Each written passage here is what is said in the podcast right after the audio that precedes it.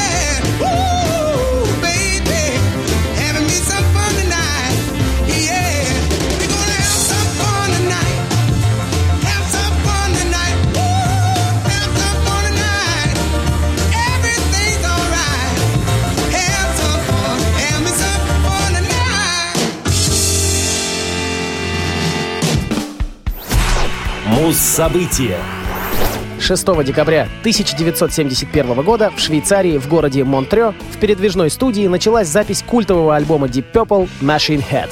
Machine Head — это шестой студийный альбом британских пеплов. Выпущен он в марте 1972 года. Диск записан в период с 6 по 21 декабря 1971 в гостинице Grand Hotel, Монтрео, Швейцария.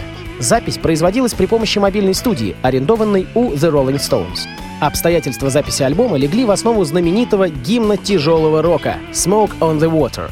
Накануне студийной сессии в субботу, 4 декабря, в театре «Казино» проходил концерт Фрэнка Заппы и The Mothers of Invention, как часть их европейского турне. Это был последний концерт в этом зале, после которого он должен был поступить в распоряжение Deep Purple для записи альбома. Группа решила во избежание недоразумений пока не разгружать аппаратуру, что оказалось впоследствии счастливым решением. Примерно через час после начала концерта, во время синтезаторного соло на «King Kong», из-за подвесного бамбукового потолка появились искры и затем огонь. Очевидно, один из зрителей, которого найти так и не удалось, выстрелил из ракетницы в крышу. Запа спокойно сказал «Без паники, у нас пожар», после чего музыканты покинули сцену. Зрители эвакуировались довольно организованно, обошлось без жертв. Среди зрителей были и участники Deep Purple. По воспоминаниям Роджера Гловера, пожар вначале был настолько слабым, что он успел за время эвакуации снова войти в зал, подойти поближе к пустой сцене, рассмотреть аппаратуру Заппы и впечатлиться от двух новейших синтезаторов. В результате пожара сгорел дотла весь многоэтажный комплекс казино вместе с концертным залом и аппаратурой The Mothers. Из гостиницы Europe Hotel, где остановились участники Deep Purple, музыканты наблюдали через большое окно ресторана, как казино охватывается пламенем, чему помог ветер, дувший с гор, и видели завесу дыма над Женевским озером. Альбом Machine Head вышел одновременно в Великобритании, Германии, Франции, Японии и США. В том же 72-м в Великобритании был выпущен еще и квадрофонический вариант пластинки. В 1997 году вышло двухдисковое юбилейное издание альбома. Юбилейное же издание в честь 40-летия альбома включает в себя целых 5 дисков, которые содержат ремастерингованные, ремикшированные и квадрофонические версии альбома, а также многое другое. К юбилею был выпущен трибют-альбом Remachined — A Tribute to Deep Purple's Machine Head при участии Карлоса Сантаны, Джо Эллиота, Чеда Смита, Глена Хьюза, Джо Банамассы, а также Iron Maiden, Metallica, Chicken Food, Black Label Society и других известнейших коллективов. Но мы заценим не главную песню всея рок-н-ролла «Smoke on the Water». Его и так везде хватает. Может, как-нибудь отдельно, только про нее расскажу. Лучше давайте запустим не менее кочевый и крайне энергичный трек «Highway Star».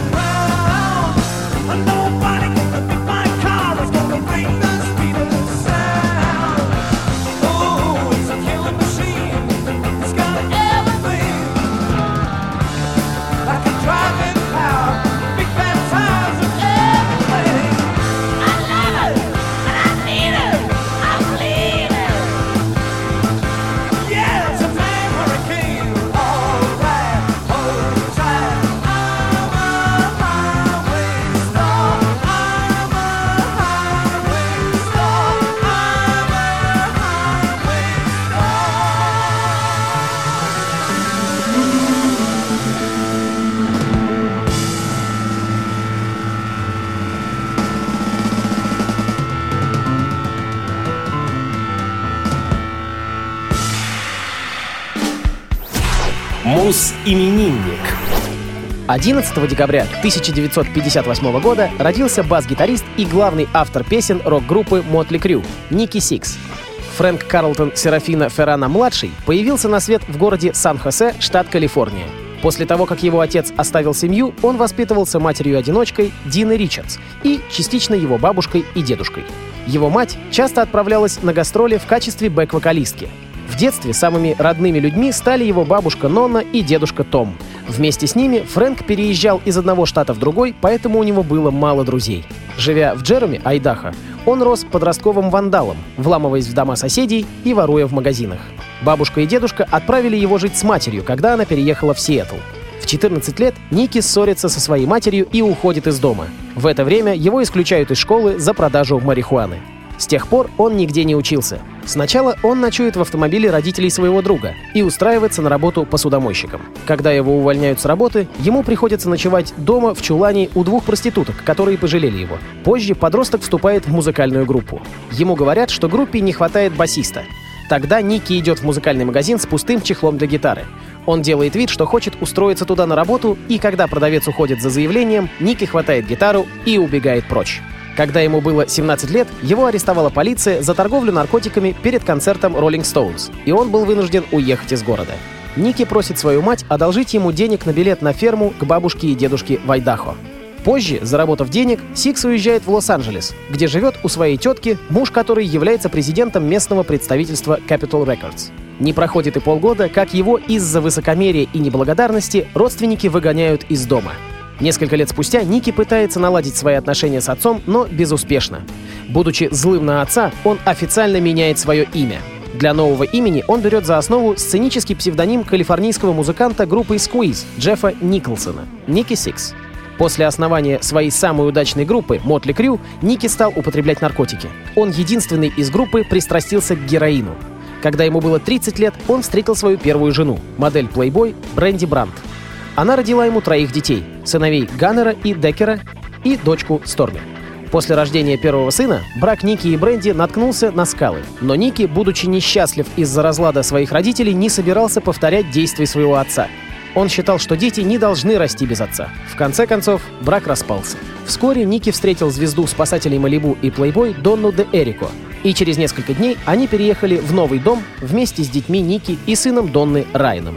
Ники женился на Донне 23 декабря 1997 года. Донна родила девочку, Фрэнки Джейн. Позже пара также рассталась. Весной 2014 года Ники женился в третий раз на модели Кортни Бинхэм. С 8 февраля 2010 года на рок-радиостанциях начинает вещание проект Ники Сикса Six Sense. Каждую ночь Ники в роли ведущего обсуждает музыку и тему образа жизни, позволяя слушателям лучше понять мировоззрение рок-звезд. Музыканту 58 лет. С днем рождения! Ставим Мотли Крю. Доктор Feelgood.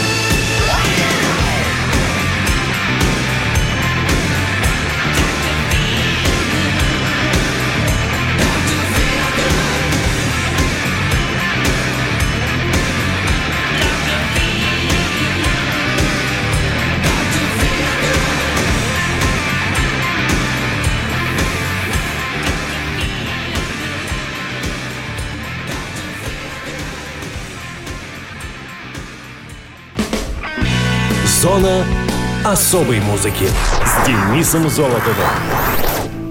На этом все. С вами был Денис Золотов. Слушайте хорошую музыку в эфире Радио ВОЗ. Услышимся.